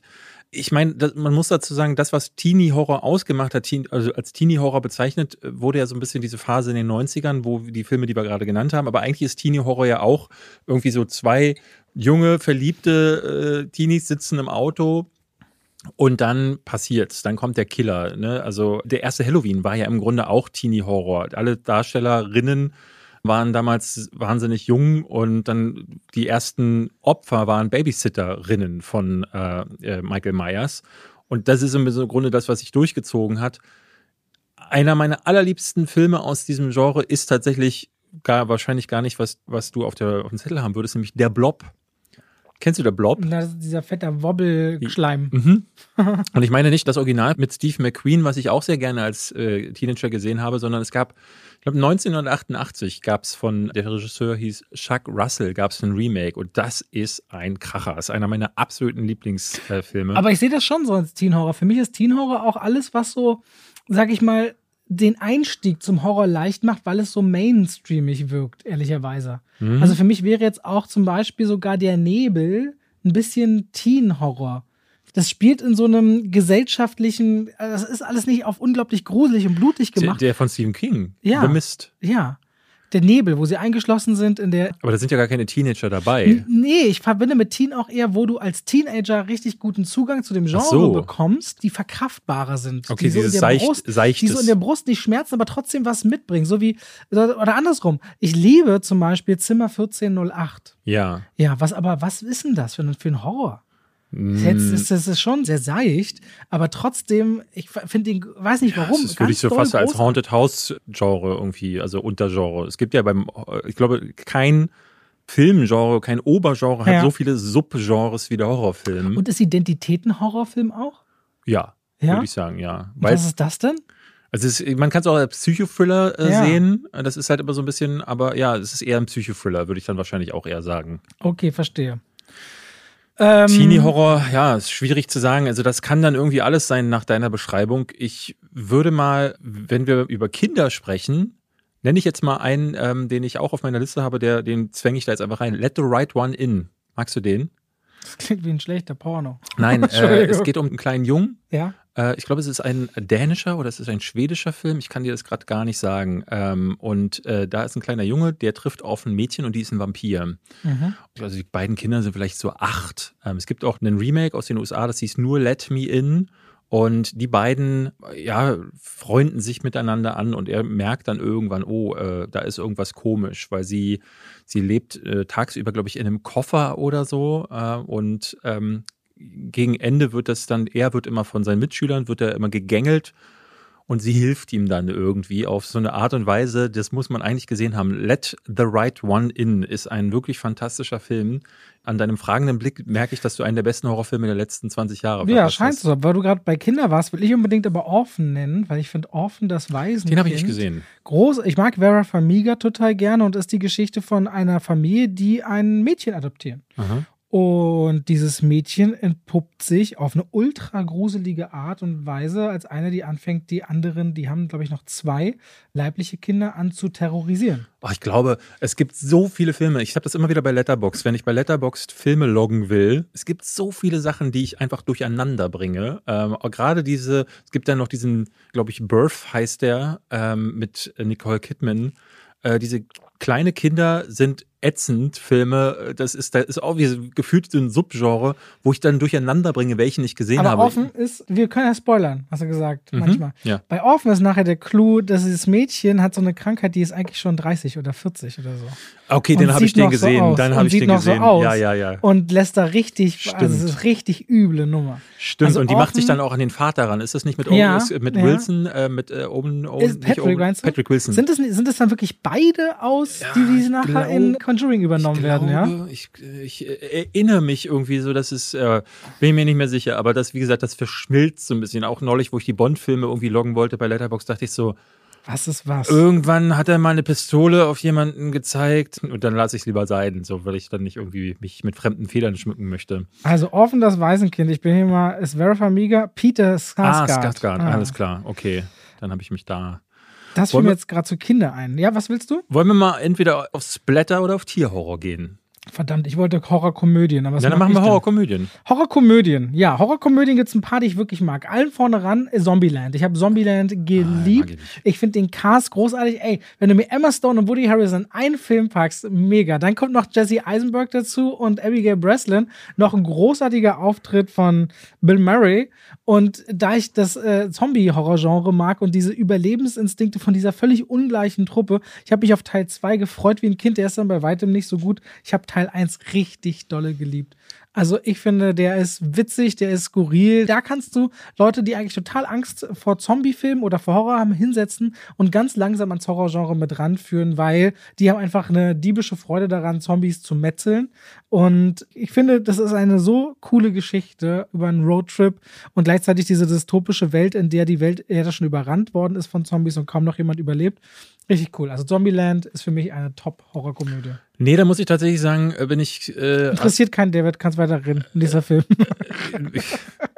Nee, bei Zombieland ist es wirklich so, dass ich das Gefühl habe, dass es wieder so ein Ding ist, wo mehrere Drehbuchautoren irgendwelche Gags geschrieben haben und dann haben sie noch einen Zombie-Film drüber gestülpt, weil das mit den Regeln irgendwie ein Gag war, den man sich auf einem Bierdeckel irgendwie in einer Biernacht draufgeschrieben hat. Ich finde Shaun of the Dead, ist klar, dass man den nennen muss, ist da der deutlich bessere Film, weil Edgar Wright, merkst du an, dass er Fan der Genres ist, auf die er sich bezieht. Ne? Also ob es jetzt Buddy-Cop-Komödie ist oder jetzt auch ganz neu Last Night in Soho, wo er sich so diesem alten Giallo... Bin ich wahnsinnig gespannt. Ja, der bringt auch gerade die Dokumentation The Sparks Brothers raus. Es kann möglicherweise sein, dass es Entitäten in diesem Raum gibt, die ja schon den Film möglicherweise mal vielleicht gesehen haben könnten. Aber die müssten dann in diesem Falle sowas von im Konjunktiv Dinge formulieren. Exakt, und deswegen lassen wir das hier sein, weil mit Konjunktiven bin ich nicht so gut, aber Shaun of the Dead ist halt für mich das perfekte Beispiel, wie du eine Komödie schreibst, die aber auch als Genrefilm funktioniert. Und Shaun of the Dead wird ja gegen Ende sogar so, das ist halt ein Film, da kannst du nicht die Leute ans Genre heranführen, wenn du sagst, hier guck dir mal einen Zombie-Film an, der ist ein bisschen seichter, weil am Ende wird der halt genauso brutal, wie es halt die George A. Romero-Filme geworden sind. Was ich nur konsequent finde und was ich super fand an Shaun of the Dead. Ich unbedingt Tucker and Dale vs. Evil. Ja. Also das ist ein so skurriler Film. Ich habe ja auch schon mal darüber geredet. Der dreht quasi diese Idee um, dass so eine Teenie-Highschool-Gruppe fährt zu einer abgelegenen Waldhütte und wird dort abgemetzelt. Das Genre kennen wir ja. Und jetzt stellt euch vor, diese Teenager begegnen an der Tanke, zwei Hillbillies, die sehen ein bisschen freaky aus und dann dreht sich der Film aber aus der Geschichte dieser beiden Jungs, die einfach nur voll nett sagen wollten, ey, da ist übrigens die Hütte, wenn ihr dahin wollt, ein paar Tipps geben und diese Teenager sind schon so angewidert und sagen, ja, geht mal weg, ihr seid so Freaks, ihr seid bestimmt so, ihr seid gefährlich. Und deswegen reisen die, ich weiß gar nicht mehr warum, aus irgendeinem Grund hinterher oder wollen eigentlich nur angeln gehen und sind dann in der Nähe dieser Teenager, die immer wieder denken, die wären jetzt Killer und wollten sie abmurksen und landen dabei selbst nach und nach in tödlichen Situationen. Und dieser Film dreht einfach diesen Horrorgedanken einmal 180 Grad um und wird dabei so blutig und skurril witzig, dass man einfach mal die Außenseiter in die Mitte stellt, die überhaupt nichts dafür können, dass sie einfach mal mit lockeren Klamotten und langen Bärten rumlaufen. Tucker and Dale vs. Evil hat auch keiner mehr so schnell mal versucht zu kopieren, diese Idee tatsächlich. Das ist ein cleverer Twist, also die Prämisse umzudrehen und zu sagen, was wäre, wenn die psychopathischen Killer eigentlich gar keine psychopathischen Killer sind, sondern die Teenies, die Psychopathen sind, die sich dann durch alle möglichen Ungeschicke selbst umbringen. Fand ich auch nicht schlecht, muss ich sagen. Würde ich jetzt aber nicht als einen meiner Favoriten bezeichnen. Es gibt ja ein paar, die so versucht haben mit den Konventionen des Genres, also Cabin in the Woods war ja auch so, den mochte ich aber leider gar nicht. Den mochte ich auch nicht. Oder der furchtbare Cabin Fever, den ich ganz schrecklich finde, von Eli Roth. Aber Tucker and Dale war eine clevere Sache. Ich würde What We Do in the Shadows nennen. Oh, ist das Horror? Ja. Das ist Horrorkomödie. Also, Taika Waititi damit groß geworden. Ja, fantastisch. Also die ersten 5-Zimmer-Küche-Sarg heißt, falls ihr den auf Deutsch mal gucken wollt. Die ersten 15 Minuten sind mit das Beste, was es in der Genre Horrorkomödie überhaupt gibt. Hast du die Serie angeschaut? Nein. Die ist großartig auch, ja. Also finde ich sehr lustig, sehr, sehr lustig. Auch von ihm geschrieben, weil ich mag einfach seinen Humor. Ich glaube ja, und unglaublich viele Stars auch drin. Also die Serie kann was, wenn man den Film mochte. Und dann würde ich noch Piranha 3D nennen. Warte, muss kurz erzählen, worum es geht. Achso, ja. What We Do in the Shadows ist im Grunde so eine Mockumentary über eine WG, in der Vampire leben. Ja. Unterschiedlichste Vampire. Also dieser klassische Nosferatu-Style, der tausende Jahre schon lebt und dann so auch so diese jungen, neuen Vampire, die seit ein paar Jahrhunderten und dann einer wird ganz frisch gebissen und es ist super witzig, ne, weil sie auf der einen Seite ihren Lifestyle leben wollen, auf der anderen Seite dürfen sie nicht entdeckt werden.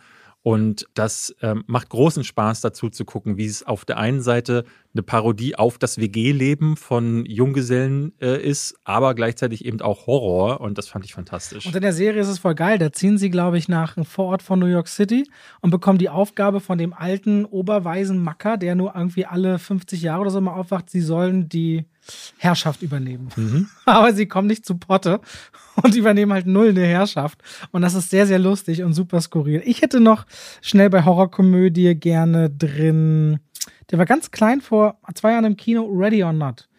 Ready or Not ist so den fand ich langweilig. Den fand ich ganz cool. Oder andersrum, ich sag nicht, dass der super gut ist, ich will den Leuten auch noch was Neues mit an die Hand geben. Es gibt ja nicht wenige Leute, die sagen, alte Filme gucken sie nicht so gern, warum auch immer, aber es gibt nicht wenige. Ich fand Ready or Not ganz süß, das ist eine Frau, die heiratet eine reiche Familie ein und wer neu in dieser Familie ist, muss ein Spiel mitspielen und das geht auf Leben und Tod, genauso wie ich noch kurz Happy Death Day erwähnen wollte mit Jessica Rath, da geht es darum, in der Zeitschleife gefangen zu sein, jeden Tag ermordet zu werden, bis man rausfindet, was steckt denn eigentlich dahinter. Nur 2 neuere Vertreter noch der Horrorkomödie genannt. Ich sage noch Piranha 3D. Den fand ich fantastisch, von Alexandre Aja. Nachdem der seine Franzosen-Filmchen gemacht hat, kam er dann in den USA, hat erst The Hills Have Eyes, das Remake gemacht, was auch super war, wie ich fand. Die Szene, wo dem wellensittichen Kopf abgebissen wird, spitze. Piranha 3D ist, ja, in 3D, ne, und es ist halt die, ich glaube, eine Fortsetzung tatsächlich. Es gab ja damals Piranha und Piranha 2, der von James Cameron inszeniert wurde. Fliegende Killer hieß der damals, da konnten sie nämlich fliegen. Und jetzt in dem Film ist es ein absolutes Splatterfest. Es gibt so eine große Spring Break-artige Party, und da fallen diese Piranhas dann über die Damen und Herren her und beißen denen die Körper durch. Es ist fantastisch, ich liebe das, weil es wirklich herrlichster Splatter ist. Und dann gehe ich mal schnell durch. From Dusk Till Dawn. Tolle Horrorkomödie, ja, wie ich finde. Ja. Ich weiß immer gar nicht, ob ich den eher als Splatter oder einfach als Komödie einordnen würde, aber so irgendwo in der Mitte. Fright Night ist ein Favorit von mir. Der mit Colin Farrell? Nee, Colin Farrell, das war von 2011 das Remake. Es gibt noch eins aus den 80ern, das ich besser fand. Der Junge wohnt in einer Ortschaft und nebenan zieht jemand ein und er vermutet oder behauptet, das muss ein Vampir sein. Das ist quasi die Inkarnation von Graf Dracula. Und es wird so ein Psychokrieg zwischen den beiden. Und dann trifft er auf so einen Typen, der im Fernsehen, glaube ich, so war das, spielt er so einen Van Helsing-Verschnitt. Und die beiden machen sich dann auf die Jagd nach seinem Nachbarn, der dann natürlich tatsächlich ein Vampir ist, was ihm aber keiner glauben will. Wirklich hilarious, ganz toller Film. Warm Buddies nenne ich immer ganz gerne. Ja, ich weiß immer nicht, ob Komödie, eigentlich ist so eine Horrorromanze, aber davon gibt es genau noch 0 weitere Vertreter. Ja, genau. Aber ich würde es gerne nennen. Und Beetlejuice ist für mich ein Horrorfilm. Ja, das verstehe irgendwo, ich. Eine Horrorkomödie. So, das war's. Wollen wir noch weiter? Na, ich würde auf jeden Fall gerne noch die besten Horrormomente machen und ich würde schon gerne noch zu Splatter kommen. Ja, dann bitte. Was möchtest du? Lass uns mal erstmal über Splatter reden. Also das Genre, in dem Körper auseinandergerissen werden. Das magst du ja sehr viel mehr als ich. Du sagst ja immer, du bist so ein alter Gore und du gehst ja auch gern zum Fantasy-Film-Festival ganz viel, wo sowas, glaube ich, gibt. Nee. Nein? Okay. Nee, nicht missverstehen. Ich mag das gar nicht so sehr. Es ist nicht so, dass ich... Nee, es gibt diese ganzen Listen, wo du dich durcharbeiten kannst. Und ich mag das ganz gerne, wenn das so auch so ein bisschen in Richtung Splatter-Komödie geht. Ich brauche jetzt keine Folterfestivals, wo den Leuten dann, also sowas wie Guinea Pig heißt es, glaube ich. Ja, Meerschwein. Ja, genau. Diese Reihe brauche ich mir zum Beispiel jetzt nicht angucken oder sowas wie Gesichter des Todes. Freunde von mir gucken diesen ganzen Scheiß und das ist ehrlich gesagt nicht meins. Verstehe ich. Ich liebe ja Braindead, das habe ich ja schon mal genannt, der Film von Peter Jackson, und der ist für mich auch die definitive Ansage, wenn es um Splatter geht. Viel krasser und blutiger wurde es nicht mehr, aber der Film ist trotzdem lustig. Aber dieses Lachen bleibt einem auch immer wieder im Halse stecken, weil die Bilder, die gezeigt werden, da ist zum Teil einiges dabei, was echt ein bisschen heftig ist. Den würde ich dann nennen, und da hatten sich ja dann Tarantino und wer hat ihn Robert Rodriguez hatten sich dann mit From Dusk Till Dawn ja da auch dann quasi dran versucht. Aber Braindead ist da die Spitze dieses Genres für mich. Okay. Hast du da noch? Ich gehe da gerade ganz klassisch mit Saw rein, weil Saw war schon zumindest für mich, da merken wir den Altersunterschied schon so, das erste Mal, dass ich so arg damit konfrontiert worden bin. Knochen, Fleisch, zerfetztes Blut, es wurde immer krasser zerrissen. In den letzten Teilen. Und ja, diese Saw-Reihe hat dann super viel Furore gesorgt bei Gleichalten, bei mir, und hieß dann immer, oh mein Gott, musste gesehen haben. Und ich weiß noch, als ich im 3. Teil saß damals, es gab 3 Filme. Ich bin damals immer gerne in die Sneak Preview gegangen, da wo Filme gezeigt werden, die vorher nicht angekündigt werden. Und 3 Filme, weiß ich, waren welche, da sind die Leute in Scharen aus dem Kino gegangen. Saw 3, wo der wirklich meiner Ansicht nach der brutalste der ganzen Reihe ist, weil der wird super krass. Wrong Turn, der erste. Was ich gar nicht verstanden habe, der ist zwar recht gewalttätig, aber ich glaube, dass da so viele rausgegangen sind, habe ich nicht verstanden. Und der letzte war Hostel. Hostel ist sehr, sehr übel. Da habe ich aber auch gedacht, habe ich nicht so ganz so nachvollziehen können. Also der Film ist erstens mal nicht gut. Die erste Hälfte ist absoluter Müll und dann wird es zu einem Folterfestival und das macht nicht mal großartig Spaß, wie ich finde. Also auch Eli Roths Filme sind leider überwiegend Schrott, wie ich finde. Und da habe ich oft gedacht, bin oft aus dem Kino gegangen und dachte so, was war das jetzt? Genauso wie Passion of the Christ von Mel Gibson, der ja kein Horror ist, aber der ja ein reines Folterding ist, wo ich dann dachte, warum musste ich das jetzt gucken? Das habe ich nicht ganz verstanden. Und sowas gibt es in diesem Genre leider viel zu häufig. Ja, deswegen, ich finde, für mich beißt es sich in den allermeisten Fällen zu sagen, mein Lieblings-Splatter-Horror. Ja, genau. Weil Splatter-Horror geht selten mit einer erzählerischen Qualität einher. Deswegen, weiß ich nicht, bin ich hier ein bisschen kurz angebunden, ehrlicherweise. Ich habe mich vorhin mal durch die Liste geguckt und ich habe ganz viele Filme wiedergefunden, die ich zwar gesehen habe, aber wo ich sage so, fand ich widerwärtig oder hat mich als Film dann nicht gepackt. Ich habe mal ein paar aufgeschrieben, die es dann aber doch geschafft haben. Einer ist Planet Terror. der von Robert Rodriguez. Den liebe ich auch. Den mochte ich total und der wird sehr, sehr gewalttätig gegen Ende. Also hat auch die ja nie im Doppelpack gelaufen sind mit Death Proof zusammen. Die waren ja eigentlich zusammen produziert und haben ja Haufen Verweise aufeinander. Und Trailer in der Mitte sogar. Ja. Die zum Teil auch wirklich gut sind. Mit Werwolf, Women of the SS von Rob Zombie, tatsächlich mit Nazi-Zombie-Frau. Wahnsinn, wirklich gutes Zeug. Planet Terror gibt's, glaube ich, auch nicht ungeschnitten. Ich hatte mal auf irgendeiner Filmbörse habe ich die, da gibt's so eine Tinbox von ungeschnitten und die habe ich mir die endlich mal holen können, weil die kriegst du dann leider in Deutschland ja dann immer nicht. Itchy the Killer. Kennst du den? Nee. Takeshi Miike, von dem mal gehört? Oder ich weiß immer gar nicht, ob er Takeshi Miike oder Miike. Ich kenne nur Takeshis Castle. Nee. Takeshi Miike ist einer der berüchtigsten Regisseure aus Japan, der gefühlt jedes Jahr 48 Filme dreht. Also der hat eine Vita, das ist Wahnsinn. Der hat, glaube ich, 180 Filme oder so gedreht. Und die Hälfte davon ist Trash. Jetzt auf Amazon kannst du dir zum Beispiel Yakuza Apokalypse angucken. So heißen die den Filme dann auch. Und da ist dann ein Karate-Typ, der Leute in zwei Hälften tritt und ist super strange alles. In zwei Hälften treten. Aber es gibt auch so Filme wie Audition zum Beispiel, der zu den wichtigsten und heftigsten Horrorfilmen aller Zeiten gehört. Und er hat viele auch gemacht, so Splatter, alle möglichen Körperflüssigkeiten. Und Itchy the Killer habe ich auf dem Fantasy-Filmfest damals gesehen. Man schaut dort an das Fantasy-Filmfest an dieser Stelle. Ich habe viele Filme, die ich hier genannt habe, damals tatsächlich da gesehen. Und Itchy the Killer weiß ich noch, wir hatten vorher nur gelesen im Programmheft vom Fantasy Filmfest, das jetzt übrigens im Oktober wieder startet, am 17. Oktober in unterschiedlichen Städten. Das eröffnet mit Gunpowder Milkshake. Gab es Einladungen tatsächlich am 17. Oktober in der Kulturbrauerei in Berlin. Genau, es kommen so Sachen wie Lamp, das ist so ein Film mit so... Wo du jetzt ewig gefragt haben, wo kann man den sehen? Der kommt, glaube ich, im November dann erst auf Blu-ray DVD raus. Genau, der neue Film mit Nicolas Cage, der relativ cool ist. The Sadness soll dieses Jahr der Splatterkracher sein, den hat der Schröck von... Eigentlich müssen wir mal zusammen hingehen, weil ich war ja immer noch bei keiner Vorstellung. Ja, wir machen immer Werbung und Dominik, der Veranstalter, sagt auch immer danke und freut sich, aber ich war noch nicht, eigentlich muss ich dieses Publikum mal erleben. Also bei den Splatterdingern macht das Publikum richtig Spaß, muss ich sagen, weil damals hatte ich Itchy the Killer halt gesehen mit so einem riesen Publikum und die Leute feiern ja dann bei den krassesten Szenen. Ist natürlich schön, so eine Leidenschaft zu spüren. Ja. Ne? Wobei Itchy the Killer eigentlich auch sehr unangenehm ist. Also auch da gibt es wieder Folterszenen, meine Güte. Aber sowas wie Story of Ricky zum Beispiel, kennst du den? Ja, wo so ein Karate-Typ in den Knast kommt und dann halt sich da durchfightet und Leuten mit der Faust durch den Bauch schlägt und einer versucht, sich mit seinen eigenen Eingeweiden zu würgen. Ich erinnere mich noch, ich habe damals als kleiner Junge die Screenshots davon gesehen und dachte, das ist ja ekelerregend. Und dann später, wenn du den Film siehst, merkst du, das ist ultra trash und es ist witzig gemeint. Das sind so 4, die ich da erwähnen würde. Und dann gab es in Frankreich so eine Phase, das war die New Wave of French Extremity, hieß das, glaube ich. Da kamen High Tension, Martyrs und Frontiers gab es noch von Christophe Gans. Und mein Liebling aus der Reihe war Inside oder L'Intérieur heißt der, glaube ich. Eine schwangere Frau, an der Tür klopft es, sie hat ihren Ehemann bei einem Autounfall verloren. Sie trauert, hat ihr Baby, aber trotzdem, sie ist schwanger von ihm gewesen, ihr Baby hat überlebt und sie will jetzt in den letzten Tagen ihrer Schwangerschaft allein einfach nur in ihrem Haus sein. Auf einmal klopft es an der Tür und eine Frau steht davor mit einer Schere, die sie umbringen möchte und ihr das Baby aus dem Leib schneiden möchte. Und das ist einer der übelsten Horrorfilme, Splatterfilme auch, die ich je gesehen habe. Inside. Sehr heftig, wenn ihr da, gibt's glaube ich leider aber auch nicht ungeschnitten, aber die Franzosen haben eine Phase gehabt, da hast du echt gedacht so, meine Güte, was ist denn da drüben los bei euch?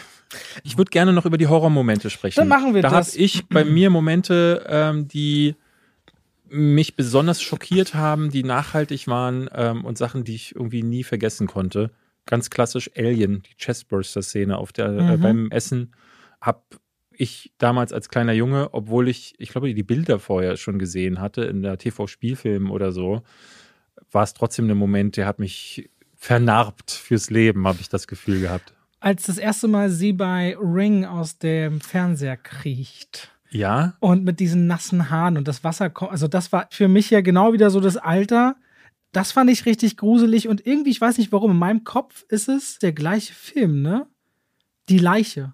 In dem Schrank? Die im Bad. Ja. Die so im Schrank im Bad. Ja, im Schrank. Die so langgezogenes Gesicht und diese Verfärbung. Das ist ein harter Schock. Das ist ein richtig krasses Make-up. Das fand ich immer sehr, sehr schlimm. Ich habe The Ring auch auf der Liste, muss ich sagen. Ja. Aber für mich ist die Szene viel nachhaltiger, wo sie zum ersten Mal das Video guckt.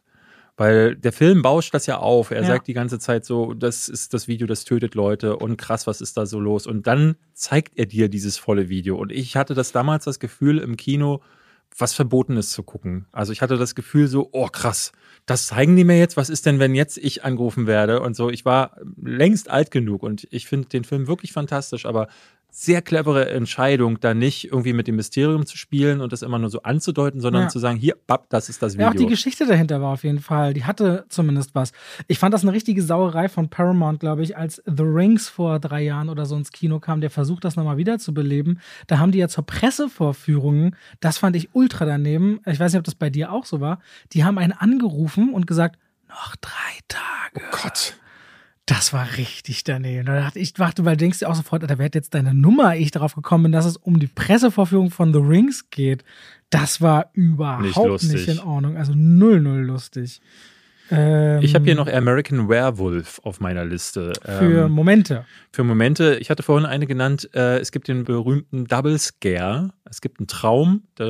Kennst du American Werewolf? Ja, aber das ist schon lange. Okay, er wird gebissen und die Verwandlung zum Werwolf, die passiert nicht ad hoc, sondern er hat vorher auch noch so Tagträume. Also beziehungsweise auch in der Nacht schläft er schlecht und hat immer wieder so Situationen, zum Beispiel träumt er, dass er mit seiner Familie zu Hause sitzt und plötzlich springt die Tür auf und Nazi-Werwölfe kommen rein und schießen mit MGs die gesamte Familie tot. Dann wacht er auf im Krankenhaus, er ist ja gebissen worden und verarztet worden. Gerade die Schwester sitzt neben ihm und sagt so, alles ist gut. Ich mache mal kurz das Fenster auf, um zu lüften. Und dann kommt wieder einer dieser Nazi-Werwölfe aus dem Fenster. Es ist also ein Double Scare. Ich weiß nicht, ob es der erste der Geschichte war, aber es ist richtig frech gewesen, muss ich sagen. Ne, das ist halt immer der Moment, in einem Horrorfilm weißt du jetzt, okay, diese Szene ist vorbei, jetzt kannst du dich ein bisschen entspannen.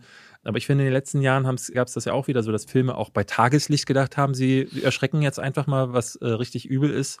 In Cities hat er eine recht heftige Szene an dem Tisch, wo dann plötzlich hinter ihm das mitten im Gespräch sitzt, aber das fand ich krass und natürlich die Transformation.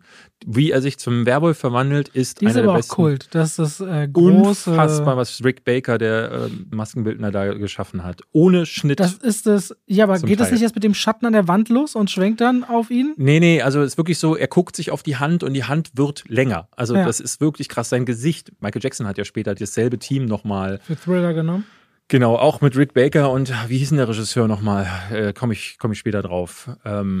Das wäre eine Szene. Ich habe eine, da geht es nicht um den Grusel, sondern eigentlich um die Dramatik. Und zwar in 28 Days Later gibt es diesen Moment, wo du glaubst, sie haben es einigermaßen geschafft und dann tropft von einem toten Vogel oder Zombie-Vogel Blut in das Auge von Brendan Gleeson. Und das weiß ich noch, heute das erste Mal gesehen habe, war das Moment, wo ich dachte, Vater muss sich jetzt von der Tochter, für mich war ja der da vorne steht und das Ganze zusammenhält, den Plan hat. Und das bricht weg. Hochdramatisch in 28 Days Later, dieser Moment mit dem Blut im Auge. Ich fand den zweiten Teil fast noch ein bisschen stärker, muss ich sagen. Überhaupt nicht, also wirklich gar nicht. Vielleicht wollte ich nochmal gucken. Der Anfang, wo Robert Carlyle wegläuft und seine Frau quasi im Stich lässt und das ist ja so ein bisschen so dieser emotionale Anker des zweiten Teils. Die Kinder des Pärchens sind dann alleine unterwegs und Carlyle trifft ja später sogar auf die Frau nochmal, die er im Stich gelassen hat. Und das in Verbindung mit der Musik ist eine der stärksten Anfangssequenzen aus irgendeinem Zombie-Film. Jetzt neben Dawn of the Dead von Zack Snyder, den ich auch sehr gut fand, die Anfangssequenz. Aber ja, du hast recht, so als gesamter Film ist Danny Boyles erster Teil wirklich tatsächlich nochmal... Neueres Beispiel beim ersten A Quiet Place, als sie da ganz kurz einen Prozess machen mit dem Kind. Ganz am Anfang, dass ein Film so früh klar macht, hier sind auch Kinder nicht sicher, fand ich sehr ungewöhnlich tatsächlich. Der ist mir auch noch eine Weile im Kopf geblieben. Das fand ich sehr, sehr krass. Ich habe hier The Descent, das Ende, finde ich wirklich fantastisch. Ist das die Höhlennummer? Das ist die Höhlennummer von... Mit den 2 Enden. Welches Ende meinst du? Mit den 2 Enden. Das Ende, das nicht das Positive ist, also das europäische Ende. In den USA ist es so, also es ist ein Film mit... so Höhlenbergsteigerinnen, eine Gruppe aus Frauen, die wollen in eine Höhle und dann wird das plötzlich zu einem richtig klaustrophobischen Ding, weil sie durch ganz enge Räume müssen. Und dann stellt sich auch heraus, unter der Erde sind auch noch Monster, Hilfe. Aber es ist ultra spannend, es funktioniert wirklich gut und am Ende entkommt die letzte Überlebende aus der Höhle, fährt mit dem Auto weg und dann gibt es einen Jumpscare und stellt sich heraus, nein, sie ist immer noch in dieser Höhle, sitzt da und guckt im Dunkeln auf ihrer Tochter, die sie sich einbildet, die sie ganz am Anfang in einem Autounfall verloren hat. Die Musik dazu und die Implikation, also die Kamera fährt zurück, sie sitzt da, redet mit ihrer Tochter, die gar nicht existiert. Das wird im nächsten Schuss, im Gegenschuss dann zu hören. Die Kamera schwenkt langsam zurück und man hört schon das Näherkommen der Höhlenmonster. Das ist eines der besten Horrorfilmenden, die ich je gesehen habe. Das war wirklich ein ganz starkes Teil. Den mochte ich sehr. Okay. Nee, Moment. Ich sag nur okay. Ja. Die Tonlage. Hast du noch einen? Die Tonlage. Nee, bei dem Moment nicht. Ich höre dir auch ehrlich gesagt gerne zu, weil ich sehe das bei dir. Nee, ich würde jetzt... Neil Marshall. So. Gut, ich nenne noch ein paar. Der Spider-Walk aus Der Exorzist. Der Exorzist ist mein liebster Horrorfilm aller Zeiten. Der mit Kopfdrehen, meinst du? Nee, der Spider-Walk ist, glaube ich, auch später erst in einem Director's Cut hinzugefügt worden. Da läuft sie auf dem Rücken quasi die Treppe herunter. Kopf zuerst. Genau. Ja, richtig krasse Szene. Ich habe vorhin nochmal die Szene geguckt. Ich finde die immer noch schockierend, weil vorher gibt es ein ganz langes Gespräch mit der Mutter und dann guckt sie plötzlich zur Seite und dann kommt die Tochter einfach da runtergelaufen und Blut läuft ihr aus dem Mund. Ich denke so, what the fuck? Wer kommt auf sowas? Und vor allen Dingen 1977 kam der erste Exorzist raus. Fällt mir gerade ein, findest du Wreck gut oder nicht? Die spanische Reihe, wo da wird ein Haus unter Quarantäne gestellt und stellt sich fest, da drin findet etwas tief religiös, fanatisches, krankheitshaftes. Ich weiß noch, dass ich den ganz gern mochte. Ich mochte sogar das Remake Quarantine, hieß es, glaube ich, ganz halbwegs gern. Wreck mochte ich ganz gern. Das Problem war, dass ich zu dem Zeitpunkt schon übersättigt war von diesen Found-Footage-Dingern. Ja, das Ende war aber gar nicht schlecht und ich habe die Nachfolge auch gar nicht mehr gesehen. Okay. Um weiter schnell durchzugehen. Du musst auch nicht schnell durchgehen. Die Autoszene aus Hereditary ist eine der heftigsten Szenen der letzten 10 Jahre, wie ich finde. Ja, das ist immer so der Punkt, wo ich denke, das ist halt eine super dramatische. Ja, okay, vielleicht hat nicht so ganz kommuniziert, ob was ist ein sehr starker Moment. Ist es für uns so ein prägender Moment? Weiß ich nicht, so. Aber verstehe ich. Ja, okay. Weil dann würde ich auch sowas wie The Village wahrscheinlich noch nehmen, weil auch der Film ist nicht gut, aber ich weiß noch, das erste Mal, als ich diese Viecher habe laufen sehen. Oder auch die Auflösungsmoment, dass du feststellst, warte mal, das ist ja alles gar nicht, weiß ich, im 18. Jahrhundert. Naja, es gibt ja so ein paar. Ja, ich habe jetzt hier nicht nur Momente, die mich geprägt haben, sondern eher so Momente, die mir eingefallen sind, weil ich dachte so, wenn ich zurückdenke auf einige Horrorfilme, was fällt mir zuerst ein? Und dann kamen mir so Bilder in den Kopf und Hereditary ist einer der neueren Horrorfilme, wo ich dachte so, da saß ich wirklich da und habe mir den Mund zugehalten, weil ich dachte so, dieser Moment, wo er nicht in den Rückspiegel auch gucken will, weil er gar nicht wissen möchte, was ist, das konnte ich total nachvollziehen. Ich würde wahrscheinlich auch, wenn einem meiner Liebsten was passieren würde, ich würde nicht hingucken können. Ich könnte nicht mal helfen, weil ich so schockiert wäre, glaube ich, dass ich einfach in die andere Richtung laufen würde. Und was mich, glaube ich, daran noch am allermeisten erschreckt. Dann will ich kurz noch, wenn wir so, dann kriege ich auch einen Haufen Bilder. Dann ist es das erste Mal, dass, glaube ich, ein Gimbal eingeführt worden ist. Die Fahrt hinter dem Jungen in Shining, natürlich super symmetrisch für Kubrick, rundum um die Ecke. Hm. So das erste Mal, als dieses Hotel erkundet wird und du merkst dieses... Ja, genau. Aber eigentlich ist es der Moment, wo es um die Ecke geht. Du siehst sie noch nicht, aber du bekommst so ein Gefühl für diese Weiten, für diese Flure, für dieses Alleinsein, das dann auch Shining. Ja. Ich habe aus Day of the Dead von George A. Romero die Szene, wo mir bis zum heutigen Tage immer schlecht wird. Das gibt es? Ja, da wird am Ende Colonel Rhodes in 2 Teile zerrissen und das ist also Wahnsinn, was die da effektmäßig gemacht haben. Auch die Hintergründe davon ist wirklich interessant, weil die da alle am Set fast erstickt sind, weil die wirklich Schweinedärme, also Tierdärme geholt haben und dann unter dem Licht der Kameras hat das gestunken wie, also ganz schlimm. Ja, nicht der Kameras, der Scheinwerfer, die ja nicht LEDs, sondern die wirklich heiß sind und dann.